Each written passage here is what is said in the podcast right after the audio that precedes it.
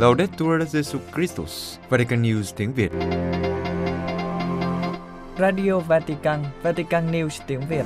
Chương trình phát thanh hàng ngày về các hoạt động của Đức Thánh Cha, tin tức của Tòa Thánh và Giáo hội Hoàng Vũ được phát bảy ngày trên tuần từ Vatican và Roma.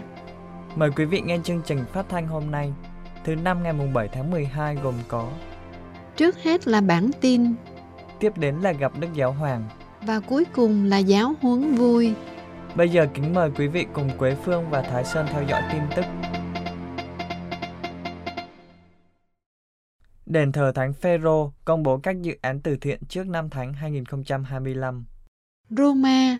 Trong khi Roma đang tiếp tục chuẩn bị cho năm Thánh hai không hai lăm sắp tới, đền thờ Thánh Phêrô đã công bố hai dự án từ thiện mới nhằm giúp đỡ những người tị nạn và tù nhân. Dự án đầu tiên trong số này có tên là Circoleries và đang được tổ chức với sự cộng tác của tổ chức House of the Spirit and Arts Foundation. Hai người trước đây là người tị nạn đang làm việc tại cơ sở của đền Thánh Phêrô để làm các chàng hạp mân côi từ gỗ của các chiếc thuyền được những người di cư sử dụng để đến châu Âu. Hơn nữa, một số công việc trong giai đoạn đầu của việc làm những chàng hạt này đang được thực hiện bởi những tù nhân bị giam giữ trong các nhà tù khác nhau trên khắp nước Ý. Dự án thứ hai là sự hợp tác với Hiệp hội Second Chance, cơ hội thứ hai, một tổ chức phi lợi nhuận hoạt động nhằm mang lại cơ hội việc làm cho các tù nhân và cựu tù nhân. Một tù nhân ở nhà tù Rebibbia ở Roma đã được thuê làm thợ điện toàn thời gian ở đền thờ trong vài tháng, và các tù nhân ở nhà tù Mamajala ở Viterbo được giao nhiệm vụ làm túi xách. Trong cuộc họp báo được tổ chức vào thứ Ba ngày năm tháng mười hai, Đức Hồng y Mauro Gambetti, giám quản đền thờ Thánh Phêrô, đã thảo luận về mối quan hệ giữa năm Thánh sắp tới với các dự án bác ái của đền thờ. Ngài nhắc lại, năm Thánh trong Cựu Ước được tổ chức năm mươi năm một lần để tưởng nhớ việc dân Do Thái thoát khỏi cảnh nô lệ ở Ai Cập. Năm Thánh bao gồm việc giải phóng nô lệ, xóa nợ và để đất đai không sử dụng để đất có thể tái sinh. Ngài giải thích rằng, những thực hành này, giống như các dự án xã hội mới của đền thờ, đã thúc đẩy tinh thần liên đới và ước mơ mang đến cho mọi người cơ hội thứ hai. Cùng có mặt tại cuộc họp báo, còn có bà Flavia Filippi và ông Arnaldo Mondadori, những người sáng lập Hiệp hội Cơ hội thứ hai và tổ chức Ngôi nhà của Thần khí và Nghệ thuật, cũng như ông Giovanni Russo, người đứng đầu Cục Quản lý các nhà tù Ý. Cả bà Filippi và ông Russo đều gợi ý rằng mối quan hệ hợp tác giữa đền thờ Thánh Phêrô và Hiệp hội Cơ hội thứ hai sẽ tiếp tục phát triển. Ông Russo mô tả việc làm của một thợ điện ở đền thờ Thánh Phêrô là bước đầu tiên hướng tới sự hợp tác lâu dài hơn. Hồ sơ phong thánh cho kiến trúc sư Antoni Gaudi đang tiến triển. Barcelona. Vào ngày bốn tháng mười hai, Tổng giáo phận Barcelona ở Tây Ban Nha cho biết hồ sơ điều tra về đời sống, các nhân đức và danh tiếng về sự thánh thiện, điều cơ bản ủng hộ việc phong chân phước cho kiến trúc sư Antoni Gaudi, người được gọi là kiến trúc sư của Chúa và là người thiến kiết đền thờ Sagrada Familia, Thánh gia ở Barcelona, đã hoàn thành ở cấp giáo phận và được gửi đến Bộ Tuyên Thánh của Vatican. Theo hãng tin xê en a, mặc dù án phong thánh cho kiến trúc sư Gaudi đã được mở từ nhiều chục năm, vào năm hai không một năm, Đức Thánh Cha Phanxicô đã bày tỏ mong muốn thúc đẩy án phong thánh cho ông. Trong cuộc họp năm hai không một năm với Hiệp hội Phong chân phước cho Antoni Gaudi, Đức Thánh Cha đã gọi ông Gaudi là một nhà thần bí vĩ đại. Vào năm một nghìn chín trăm chín mươi hai, Hiệp hội Phong chân phước cho Antoni Gaudi chủ yếu gồm các giáo dân đã bắt đầu điều tra về khả năng phong thánh cho ông. Sau đó, án phong thánh này được Vatican chính thức mở vào năm hai không không ba. Hôm ngày bốn tháng mười hai, Đức Hồng y Jose Omenla của Barcelona cho thấy thêm sự ủng hộ của Tổng giáo phận đối với án phong thánh cho ông Gaudi bằng cách chuyển vụ việc cho một hiệp hội giáo luật, tổ chức sẽ phụ trách án phong kể từ bây giờ. Hiệp hội giáo luật bao gồm Đức Hồng y Omenla và một số linh mục và giáo dân. Kiến trúc sư Antoni Gaudi qua đời năm một nghìn chín trăm hai mươi sáu ở tuổi bảy mươi ba, là một kiến trúc sư theo chủ nghĩa hiện đại và theo chủ nghĩa tự nhiên, nổi tiếng với đền thờ Sagrada Familia với các ngọn tháp cao chót vót ở thành phố Barcelona. Đền thờ đã được xây dựng hơn một trăm năm Vô số ngọn tháp cao chót vót và kiến trúc độc đáo đã khiến nơi đây trở thành một trong những nhà thờ nổi tiếng nhất thế giới. Năm hai không một không, sau khi được xây dựng trong một trăm hai mươi tám năm, nhà thờ được Đức Biển Đức mười sáu thánh hiến. Mặc dù không được biết đến như một người công giáo thực hành trong những năm đầu đời, ông Gaudi được cho là đã hoán cải tâm hồn sau khi bắt đầu làm việc tại đền thờ Sagrada Familia. Khi công việc xây dựng vương cung thánh đường tiến triển, ông Gaudi nổi tiếng với việc ăn chay, khổ hạnh và sùng kính Thiên Chúa. Trong những thập kỷ sau khi bắt đầu công việc xây dựng Sagrada Familia, ông Gaudi ngày càng cống hiến hết mình cho việc cầu nguyện và lãnh nhận các bí tích cùng với công việc xây dựng đền thờ. Ông qua đời khi đang trên đường đi xưng tội hàng ngày thì bị một chiếc xe điện đâm phải và qua đời ba ngày sau đó. Nora Hayman, giáo sư lịch sử nghệ thuật tại Đại học Công giáo Hoa Kỳ, nói với xê en a rằng việc phong thánh cho kiến trúc sư Gaudi sẽ mang lại niềm vui cho nhiều kiến trúc sư và nghệ sĩ khi thấy một trong những kiến trúc sư nổi tiếng nhất được đưa vào danh sách các vị thánh. Hội đồng Giám mục Úc công bố hướng dẫn mục vụ cho giai đoạn cuối.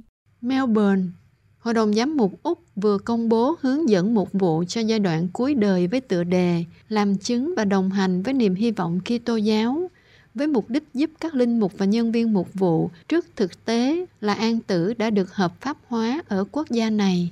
Đức Tổng Giám mục Peter Andrew Commensoli của Melbourne, Chủ tịch Ủy ban Giám mục về Giáo dục, Gia đình và Dấn thân Công cộng, cho biết tài liệu làm chứng và đồng hành với niềm hy vọng Kitô giáo đặc biệt thích hợp với nhiều yêu cầu hướng dẫn mà các giám mục đã nhận từ các linh mục tuyên úy trước thực tế là an tử đã được thực hiện khắp đất nước. Ngài nói, điều quan trọng là các linh mục tuyên úy và nhân viên mục vụ có thông tin để tự tin đáp lại những thực tế mà họ phải đối diện khi phục vụ người công giáo trong bệnh viện, trung tâm chăm sóc người già và tại nhà riêng của họ. Trong phần giới thiệu của tài liệu, có sự tham khảo ý kiến của các thần học gia, chuyên gia luân lý, phụng vụ và bác sĩ, đồng thời lấy bộ giáo lý đức tin làm điểm tham chiếu, các giám mục nhấn mạnh. Giáo huấn công giáo về an tử xuất phát từ sự hiểu biết của chúng ta về con người. An tử đi ngược lại với sự tốt lành và phẩm giá của mỗi người, được tạo dựng theo hình ảnh của Chúa, độc nhất và không thể thay thế. Phẩm giá này không bao giờ có thể bị mất đi. Đi sâu vào chủ đề chăm sóc giảm nhẹ, được giáo hội tiếp tục ủng hộ mạnh mẽ. Các giám mục viết, việc đồng hành Kitô giáo với bệnh nhân đang cân nhắc khả năng an tử, bao gồm giúp đỡ xem xét việc chăm sóc y tế để giảm bớt các triệu chứng và đau đớn của bệnh nhân. Hơn nữa, các chuyên gia chăm sóc giảm đau thường nói rằng, ngay cả khi trước đó đã yêu cầu cái chết êm dịu, các bệnh nhân muốn tiếp tục sống một khi các triệu chứng của họ đã được kiểm soát. Đáng tiếc là các nguồn lực dành cho việc chăm sóc giảm đau không được phân bổ đồng đều trên toàn quốc. Hướng dẫn dài hai mươi trang trình bày cẩn thận những hoàn cảnh mà các tín hữu có thể lãnh nhận các bí tích. Ví dụ, nếu một bệnh nhân quyết định sử dụng phương pháp trợ tử, điều rõ ràng là trái ngược nghiêm trọng với giáo huấn của giáo hội, thì người này cần được giúp đỡ để nhìn nhận rằng việc lãnh các bí tích là không đúng. Những bệnh nhân này không thể yêu cầu hoặc mong đợi giáo hội công khai xác nhận một thực hành mà giáo hội tin chắc là sai lầm nghiêm trọng. Về bí tích thánh thể, tài liệu viết, nếu linh mục đã ban ơn tha tội vì bệnh nhân chưa quyết định rõ ràng về vấn đề này hoặc quyết định trước đó đã được hủy bỏ và sau đó lãnh nhận thánh thể, thì điều hiển nhiên là bệnh nhân vẫn còn hiệp thông với giáo hội. Tuy nhiên, nếu bệnh nhân nhất quyết thực hành an tử thì không được phép rước lễ. Tài liệu viết, một bệnh nhân đã quyết định đi theo con đường an tử thì không hiệp thông với đức tin và giáo huấn của giáo hội. Vì vậy, các bí tích, kể cả bí tích sức giàu bệnh nhân, sẽ không được cử hành. Trong phần kết, Hội đồng Giám mục Úc nhắc lại rằng, ngay cả trong những trường hợp không thể cử hành các bí tích, và mặc dù một thừa tác viên mục vụ không được phép có mặt vào lúc truyền thuốc giết người vào bệnh nhân, Kitô hữu phải luôn cố gắng đồng hành cùng người bệnh và người đau khổ với lòng trắc ẩn. Bởi vì khi lắng nghe nỗi lo sợ và đau khổ của một người, cũng như dâng lời cầu nguyện cho người đã khuất sau khi chết, chúng ta có thể chia sẻ tình yêu Chúa Kitô với người đó và gia đình họ, nhưng không chấp nhận bất cứ lựa chọn nào cố ý chấm dứt cuộc đời. Các giám mục Philippines lập danh sách các vị tử đạo mới. Philippines, theo lời kêu gọi của Đức Thánh Cha khi thành lập Ủy ban các vị tử đạo mới, chứng nhân của đức tin, Các giám mục Philippines sẽ yêu cầu tất cả các giáo phận, dòng tu và các ủy ban công giáo khác nhau giúp thu thập dữ liệu về những người Philippines hoặc các nhà truyền giáo nước ngoài đã bị sát hại vì đức tin, để các ngài có thể gửi về Roma kịp thời gian cho năm tháng hai nghìn không trăm hai mươi lăm. Khi thành lập Ủy ban các vị tử đạo mới, Đức Thánh Cha đã nói, các vị tử đạo trong thời đại chúng ta ngày càng nhiều hơn trong các thế kỷ đầu tiên. Họ là các giám mục, linh mục, tu sĩ, giáo dân và các gia đình, những người ở các quốc gia khác nhau trên thế giới, với món quà mạng sống của mình đã cống hiến chứng tá cao nhất của lòng bác ái.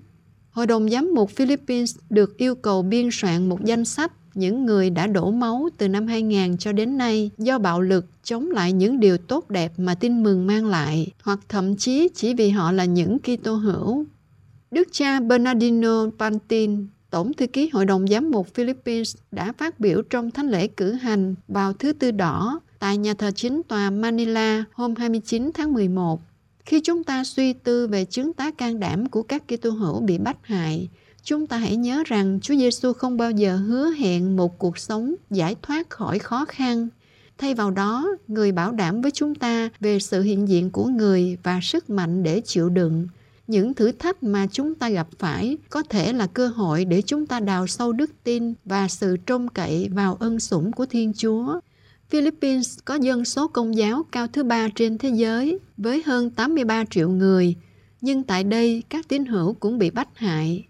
Vào ngày hai mươi bảy tháng một năm hai nghìn không trăm mười chín, hai quả bom đã phát nổ trong thánh lễ Chúa Nhật tại nhà thờ Đức Mẹ núi Carmen, Jolo, khiến ít nhất hai mươi hai người thiệt mạng và hơn một trăm người khác bị thương. Một cuộc tấn công được tuyên bố bởi Abu Sayyaf, chi nhánh của Daesh. Tổ chức trợ giúp các giáo hội đau khổ báo cáo rằng tại quần đảo Mindanao của Philippines, nơi có nhiều người Hồi giáo sinh sống, nhiều nhóm khủng bố Hồi giáo khác nhau đã hoạt động trong nhiều năm và tình trạng cực đoan hóa cũng như bạo lực đang gia tăng đáng kể. Hôm Chúa Nhật ngày ba tháng mười hai vừa qua, một quả bom đã phát nổ trong thánh lễ được cử hành tại phòng thể dục của Đại học bang Mindanao, khiến cho bốn người chết và hơn bốn mươi người bị thương. Lần chuỗi mân côi tại năm mươi thành phố của Tây Ban Nha vào ngày tám tháng mười hai. Madrid. Vào ngày tám tháng mười hai, lễ trọng Đức Mẹ Vô Nhiễm Nguyên Tội, tại năm mươi thành phố của Tây Ban Nha, các tín hữu sẽ tập trung ở các nơi công cộng để lần chuỗi mân côi, cầu nguyện cho đời sống đạo đức và tinh thần của đất nước đang bị đi xuống. Người khởi xướng sáng kiến kinh mân côi cho Tây Ban Nha, Jose André Calderon, nhấn mạnh rằng điều quan trọng là người Công giáo không ngại tôn thờ Thiên Chúa và tôn kính Đức Trinh Nữ Maria.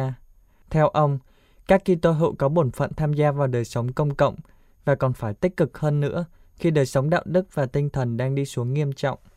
Để phổ biến sáng kiến này, vào thứ Ba vừa qua, lời kêu gọi tham gia đọc kinh Mân Côi đã được công bố trên khắp Tây Ban Nha. Văn bản mở đầu bằng cách nhắc lại rằng Đức Trinh Nữ Maria là niềm an ủi và hy vọng của chúng ta.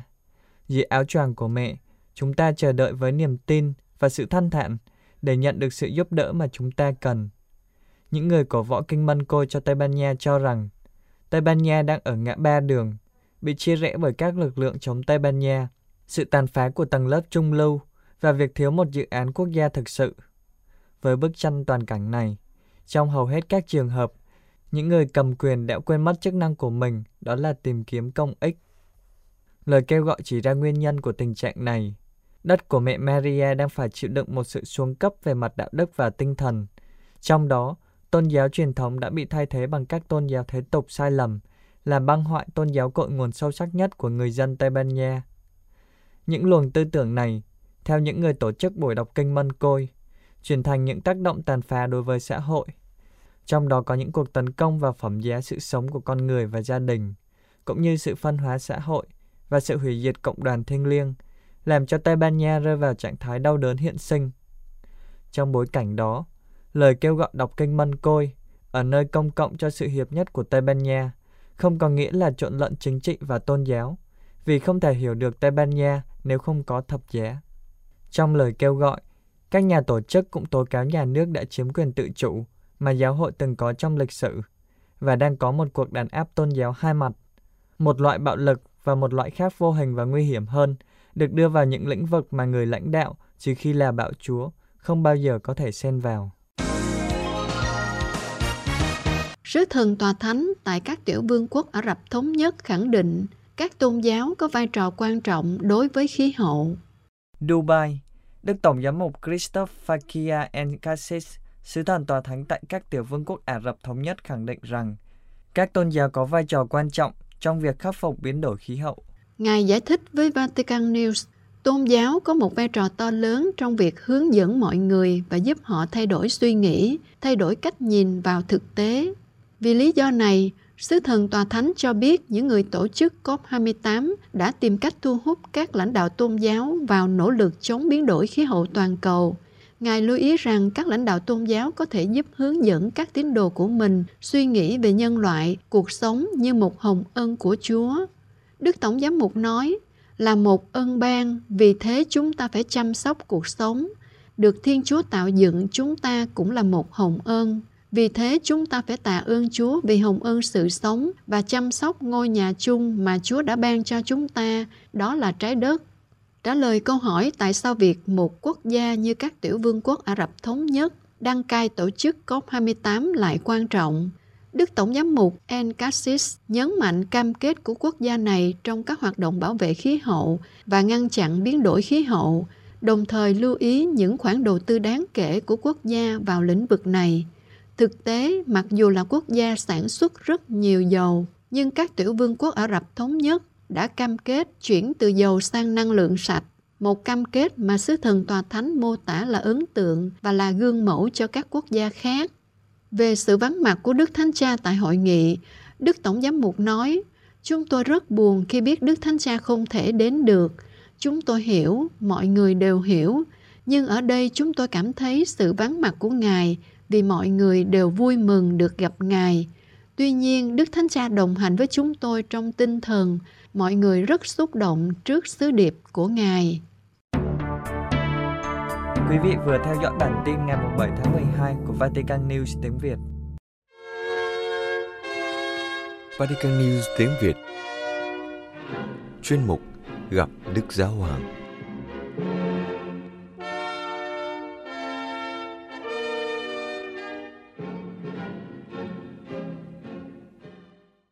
Kính thưa quý thính giả, sáng thứ Tư ngày sáu tháng mười hai, Đức Thánh Cha đã chủ sự buổi tiếp kiến chung tại hội trường Phaolô sáu.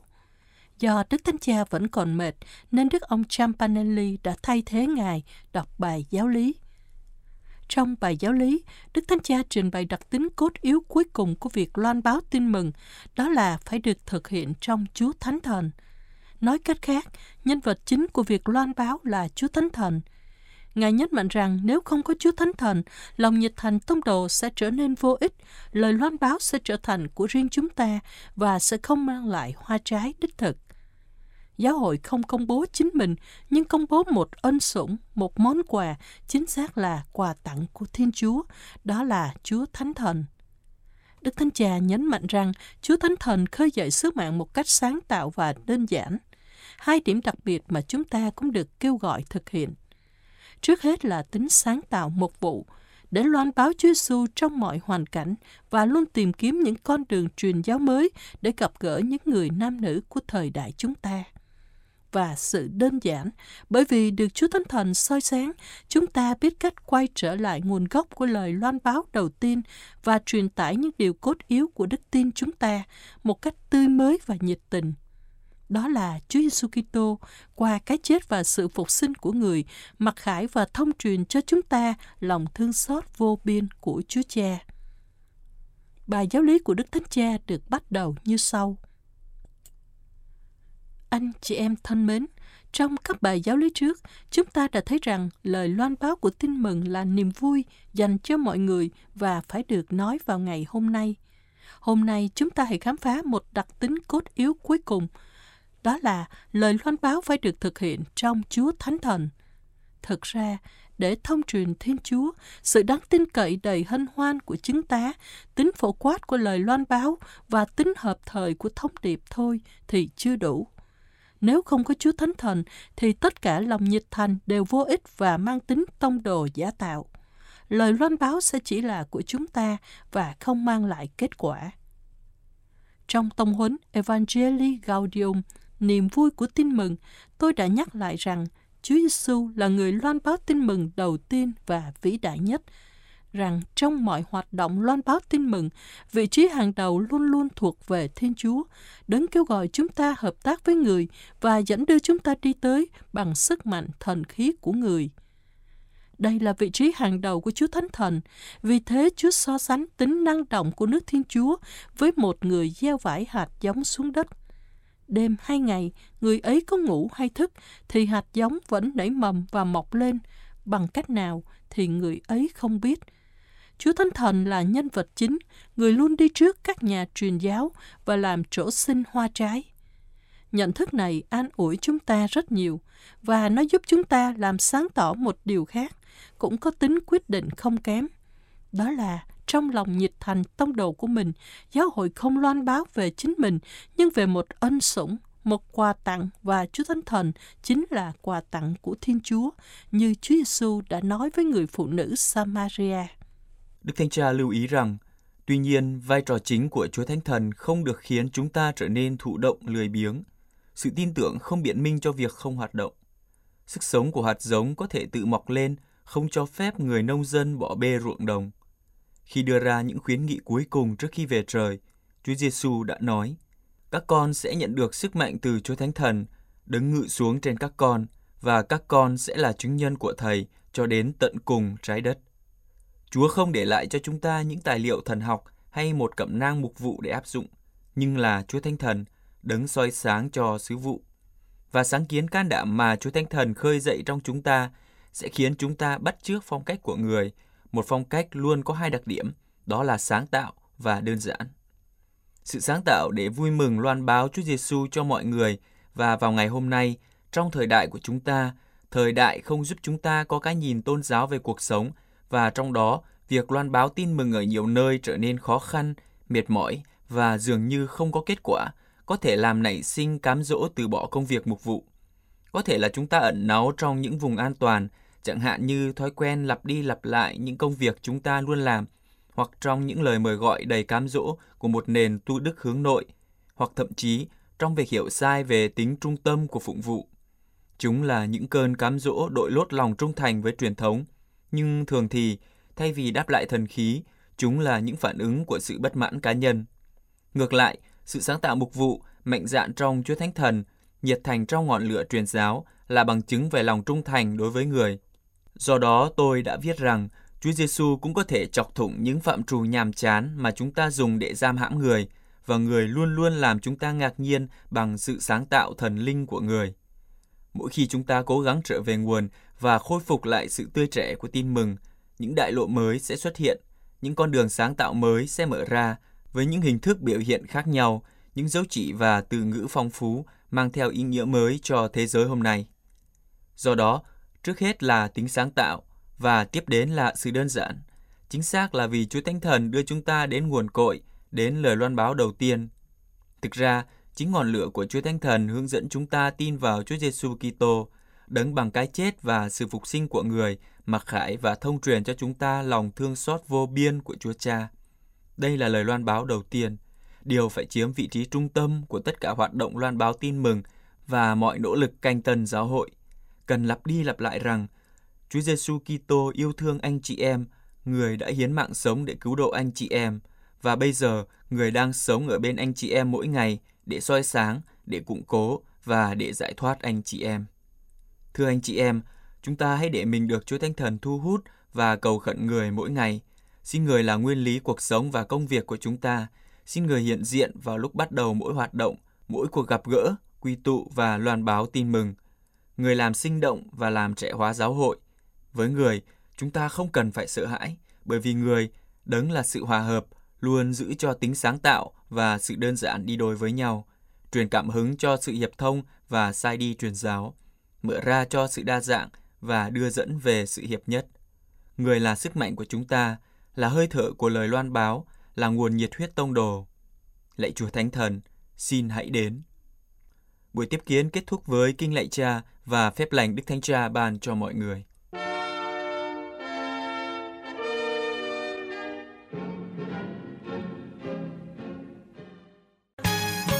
Vatican News tiếng Việt. Chuyên mục Giáo huấn vui. Anh Huy và Trần Đình xin chào quý vị trở lại với Giáo huấn vui của Vatican News tiếng Việt. Và chúng ta đang tìm hiểu tông huấn niềm vui của tình yêu về đời sống hôn nhân và gia đình kỳ số sáu mươi mốt, từ số hai trăm mười hai đến số hai trăm mười ba, chỉ có hai số thôi. Ừ, hai số thôi nhưng mà ngày nào cũng khoảng mấy chục phút. Đúng không? À, và tôi nhớ là lần trước là hình như là sắp hết giờ, thành ra tụi mình gấp gáp chạy dưới điện đó, rồi à. kết thúc rẹt rẹt luôn. Thế thì cậu nghĩ là tuần này chúng ta có nên tu lại không? Ý cậu là đọc lại hả? Thôi thôi ông ơi, ông làm ơn đi, đọc lại rồi nó lại trễ lại. Rồi lại đọc lại rồi lại trễ. Ừ. Kiểu này thì cứ đến Tết Congo nó mới xong ạ. Hợp lý hả? Ủa mà, ủa mà bộ Congo không có Tết hay sao? Tự nhiên không nói gì Tết Congo. Thì tôi đã đến đó bao giờ đâu, nghe dân gian người ta nói thế thôi. À. Nhưng mà tôi chắc chắn một điều là họ dùng từ gì thì dùng, ừ. mà không có dùng từ Tết. Đặc biệt là không có Tết, không có bánh trưng, không có bánh tét. Tôi, tôi lại ông, con lại bố, giải thích kiểu vậy ai chả giải thích được, nghe sáng sủa ghê ta. Ờ, nãy giờ mà ôn bài cũ tôi thấy xong rồi á, đợi ông giải thích Tết Congo với bánh chưng bánh tét. Thì bây giờ ôn làm gì mà căng. Thì tôi nhớ là lần trước đó là phần hai của cái mục gọi là hướng dẫn những người đính hôn trong hành trình chuẩn bị hôn nhân, đúng không? Rửa thì nội dung trong đó có chi? Thì nội dung nói là không yêu thì thôi, mà đã yêu thì phải yêu cho ra hồn. Gì nữa ông? Yêu rồi chết luôn hay sao mà ra hồn? Hồn lia khỏi xác luôn. Nọ phải mô. Tóm vậy nó, chữ ý của Đức Thánh Cha đó là khuyến khích các bạn trẻ yêu thật nè, sống thật nè, hiểu nhau và hiểu biết với những gì sẽ phải cam kết để xây dựng một lối sống chung sau này. Trời trời, đang nói cái giọng Huế trời nó dễ thương. Mà tại sao mà ông chuyển sang cái đột ngột này? Xưa nói chung là có cô bạn người Huế, nó à. bày cho nó cái chừng đó thôi, không biết nói à. thêm. Có à. nghĩa là cái lúc mà tình yêu nó đang lên cao á à. thì nói giọng Huế đúng không? À, còn là... khi mà nói đến cái gọi là xây dựng lối sống chung sau này á à. thì gọi là nó tách rồi. Nên nó là chuyện tương lai nữa. Rồi. Nhưng mà tôi thấy cái ví dụ của cậu là hợp lý, bởi vì là nếu mà thấy ít điểm chung quá, ví dụ như là ngôn ngữ chẳng hạn, ừ, văn hóa đâu. Ờ, thì phải can đảm chia tay thôi, đúng thì không? Đó, lúc nãy can đảm đổi liền qua tiếng bình thường luôn đó, đó. Nhưng mà tôi thấy câu tóm vừa rồi của cậu làm tớ tưởng là, là yêu là phải hồn lìa khỏi xác đấy. Thì người ta bảo đó, cái gì đó, yêu là chết ở trong lòng một ít, đúng không? Ừ, đó, đúng chứ không phải là hồn lìa khỏi xác à. Một ít ở đây nghĩa là gì? Đức Thánh Cha nói rằng là có một điều nữa là nếu mà đã quyết định đến với nhau thì cũng sẽ biết là sẽ có những điều cần phải hy sinh, bỏ đi từng cái nhỏ nhỏ, chút chút chút chút đó. Nhưng mà thậm chí là nhiều khi có phải cái, cái lớn nữa không ơi? Ừ thì lớn ở đây á, tức là không những là những cái nhỏ nhỏ ừ. tại vì nó lớn lớn mà lớn ở đây ý nói là bỏ luôn cả chính mình nữa, từ ừ. bỏ chính mình nữa. Chứ ai cũng giữ ý riêng thì đâu chịu nổi, đúng không? Ai sống ai được thôi. Đúng rồi, nếu mà trải qua được cái, cái, cái mục gọi là chuẩn bị hôn nhân á, thì bây giờ mình tới cái mục gì? Thì mình tới một hôn nhân luôn, bỏ chịu chuẩn bị đi. Đó. À. Chắc chắn là như vậy rồi, nhưng mà cụ thể là cái gì? Là nuôi lợn. Gì? Nuôi heo hả? Ờ, à, thì không, heo khác lợn không? Khác chỗ nào? Trời. Sao không khác? Heo á là nó ăn cái gì? À, heo thì nó ăn bắp, còn con lợn thì nó ăn ngô, à, đúng không? Thông minh, đấy, ít ra phải biết như vậy. Thì đó, sau khi chuẩn bị hôn nhân là nuôi lợn. Không, cái này phải là nuôi heo, sau nuôi heo là cái gì? À, thôi được, heo lợn gì cũng được hết, nhưng mà đại khái là sau khi nuôi lợn rồi thì viết thiệp cưới à, ừ. lo mời khách này kia phải không? Đúng rồi. Trời ơi, khổ tôi quá ông ơi. Khổ ông, ông có cưới hồi nào tôi không biết, cũng khổ.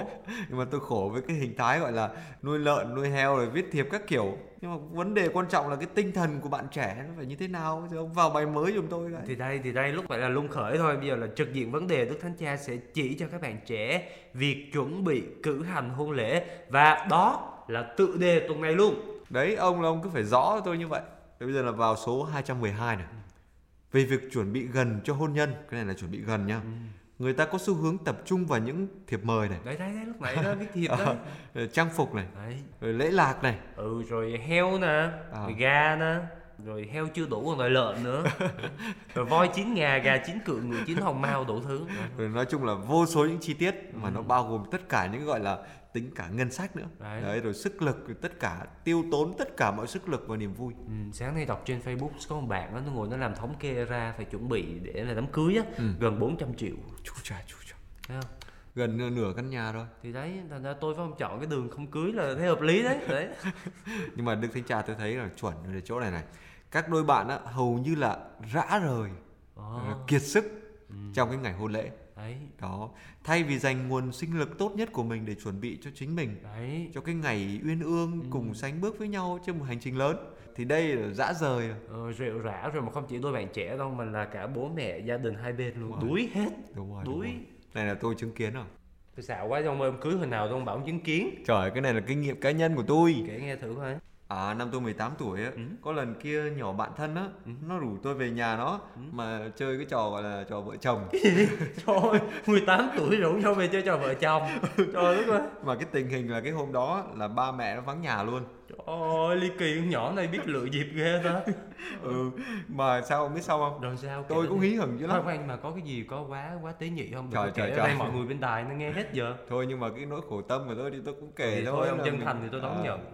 Thì thì cái lần đó là nó bắt tôi rửa chén đúng không? Lau nhà này, giặt đồ. Ừ, rồi sao nữa? Rồi sao phút sau làm sao? Thì đó nó bảo chơi trò vợ chồng á. À. Rồi xong xuôi xong nó rửa trứng. Nó kêu là nghỉ. Chơi nữa. Nghỉ chơi nữa. À đó là trò vợ chồng. Ở ngoài tôi thấy là nhiều cặp vợ chồng chơi trò đó thật á. Rửa chén, lau nhà, xong rồi nghỉ chơi. Đấy, ta bảo không sai, ông bà ta nói chỉ cần một chút tình yêu thì những đứa thông minh như Trần Đỉnh đều trở nên lú lẫn. Nguyên văn là ốc chó. Còn tôi là tôi nói lú lẫn thì là nói, nói tránh, nói giảm rồi đó. Là giảm thanh ấy đúng không? Là giảm thanh đó. Nhưng mà đúng là khi mà có tí tình yêu vào là người ta cũng hơi lú lẫn thật. Ừ. Bởi Đức Thánh Cha nói luôn, mà chính cái não trạng mà dành hết nguồn lực cho những việc mà chuẩn bị đó đó cũng gặp thấy rất là nhiều nơi các bạn trẻ, đặc biệt là những bạn trẻ mà gọi là sống thử, sống chung với nhau ừ. mà không bao giờ đi đến kết hôn. À. Vì họ nghĩ rằng làm sao? Họ nghĩ rằng là tổ chức một cái lễ cưới thì nó gọi là tốn kém quá. Đó. Thay vì họ dành ưu tiên tình yêu cho nhau rồi hợp thức hóa hôn nhân ấy trước những người khác đúng không? Ừ. Thì lại dồn quá nhiều lực vào cái gọi là chuẩn bị kết hôn. Tức là những cái bên ngoài đó đúng không? Đấy. Tại vì tập trung vào rửa chén rồi lau nhà những cái bên trong.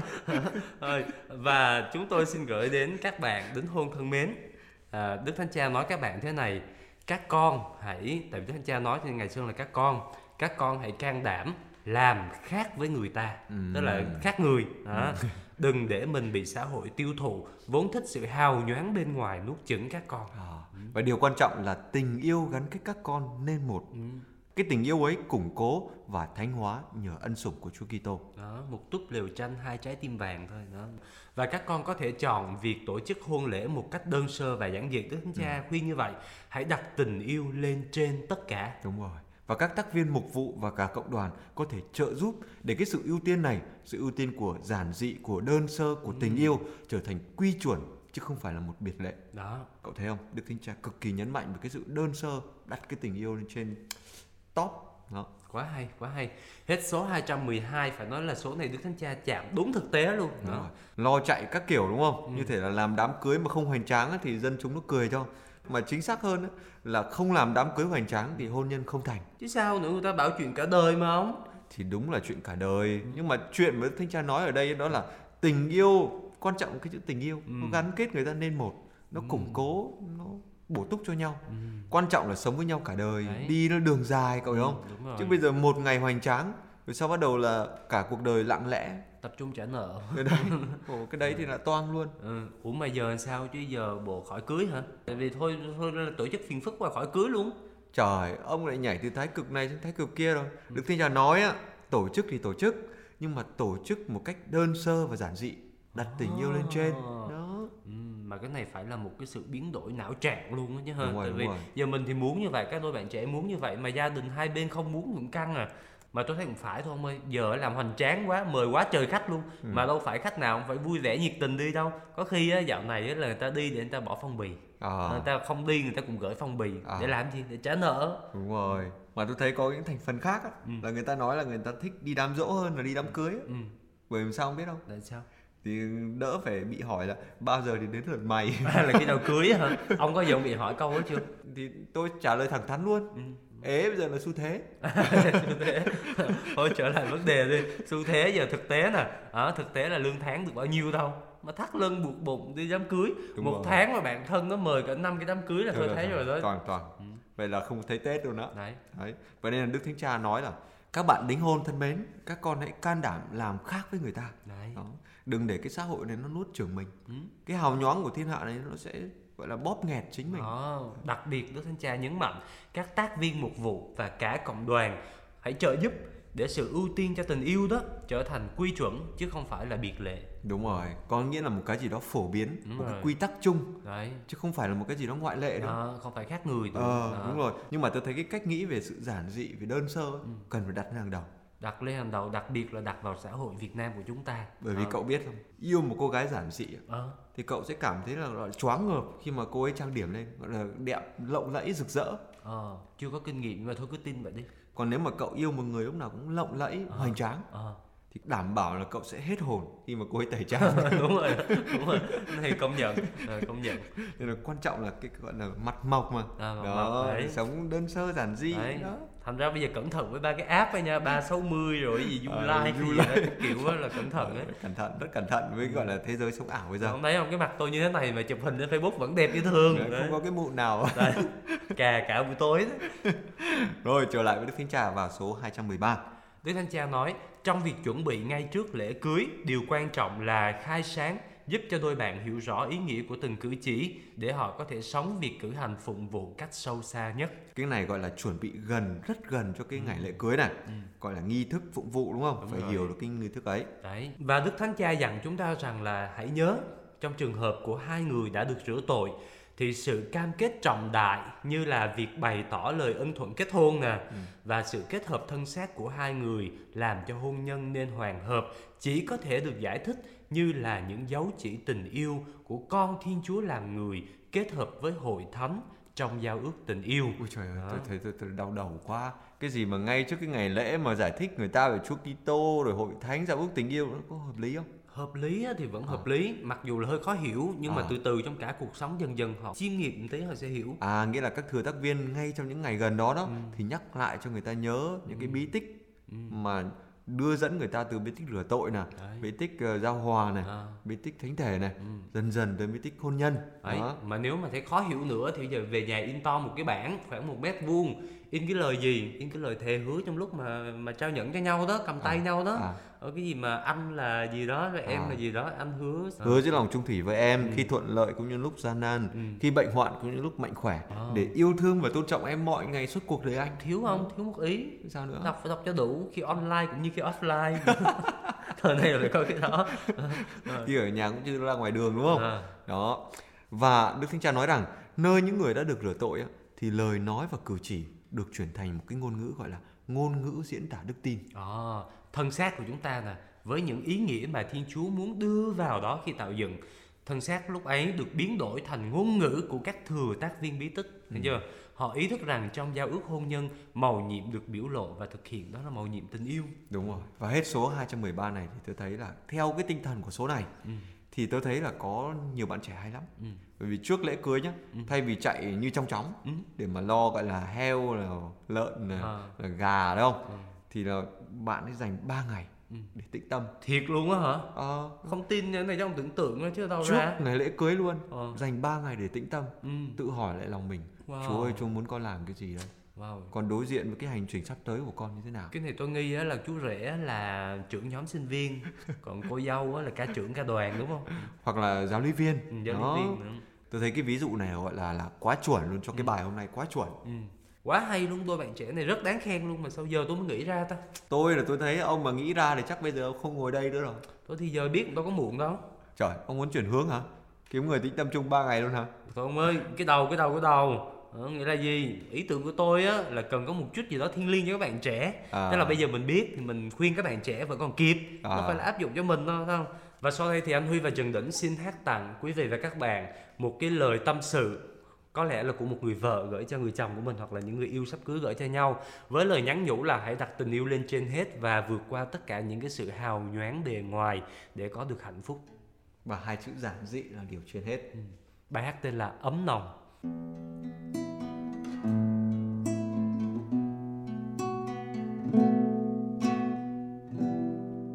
Xin anh đừng là mây bay, suốt đời em không với tới.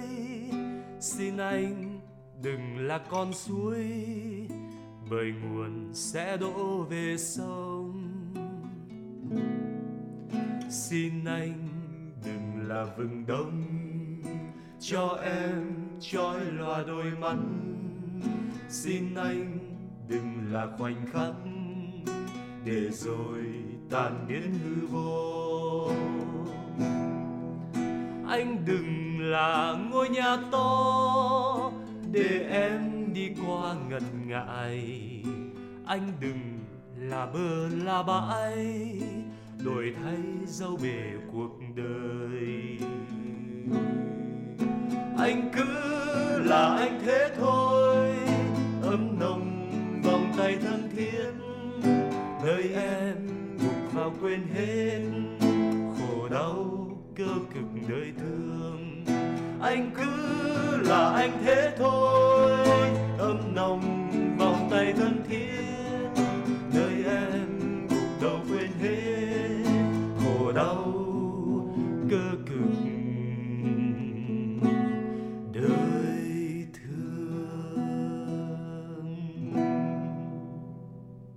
Vâng, anh cứ là anh thế thôi, ấm nồng vòng tay thân thiết, nơi em gục vào quên hết khổ đau cơ cực đời thương.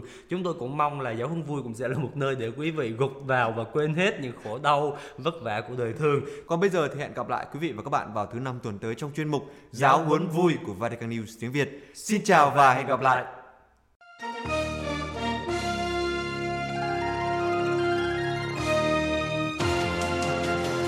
Cảm ơn quý vị đã chú ý lắng nghe chương trình Radio Vatican của Vatican News tiếng Việt. Xin Thiên Chúa chúc lành cho quý vị và toàn gia quyến.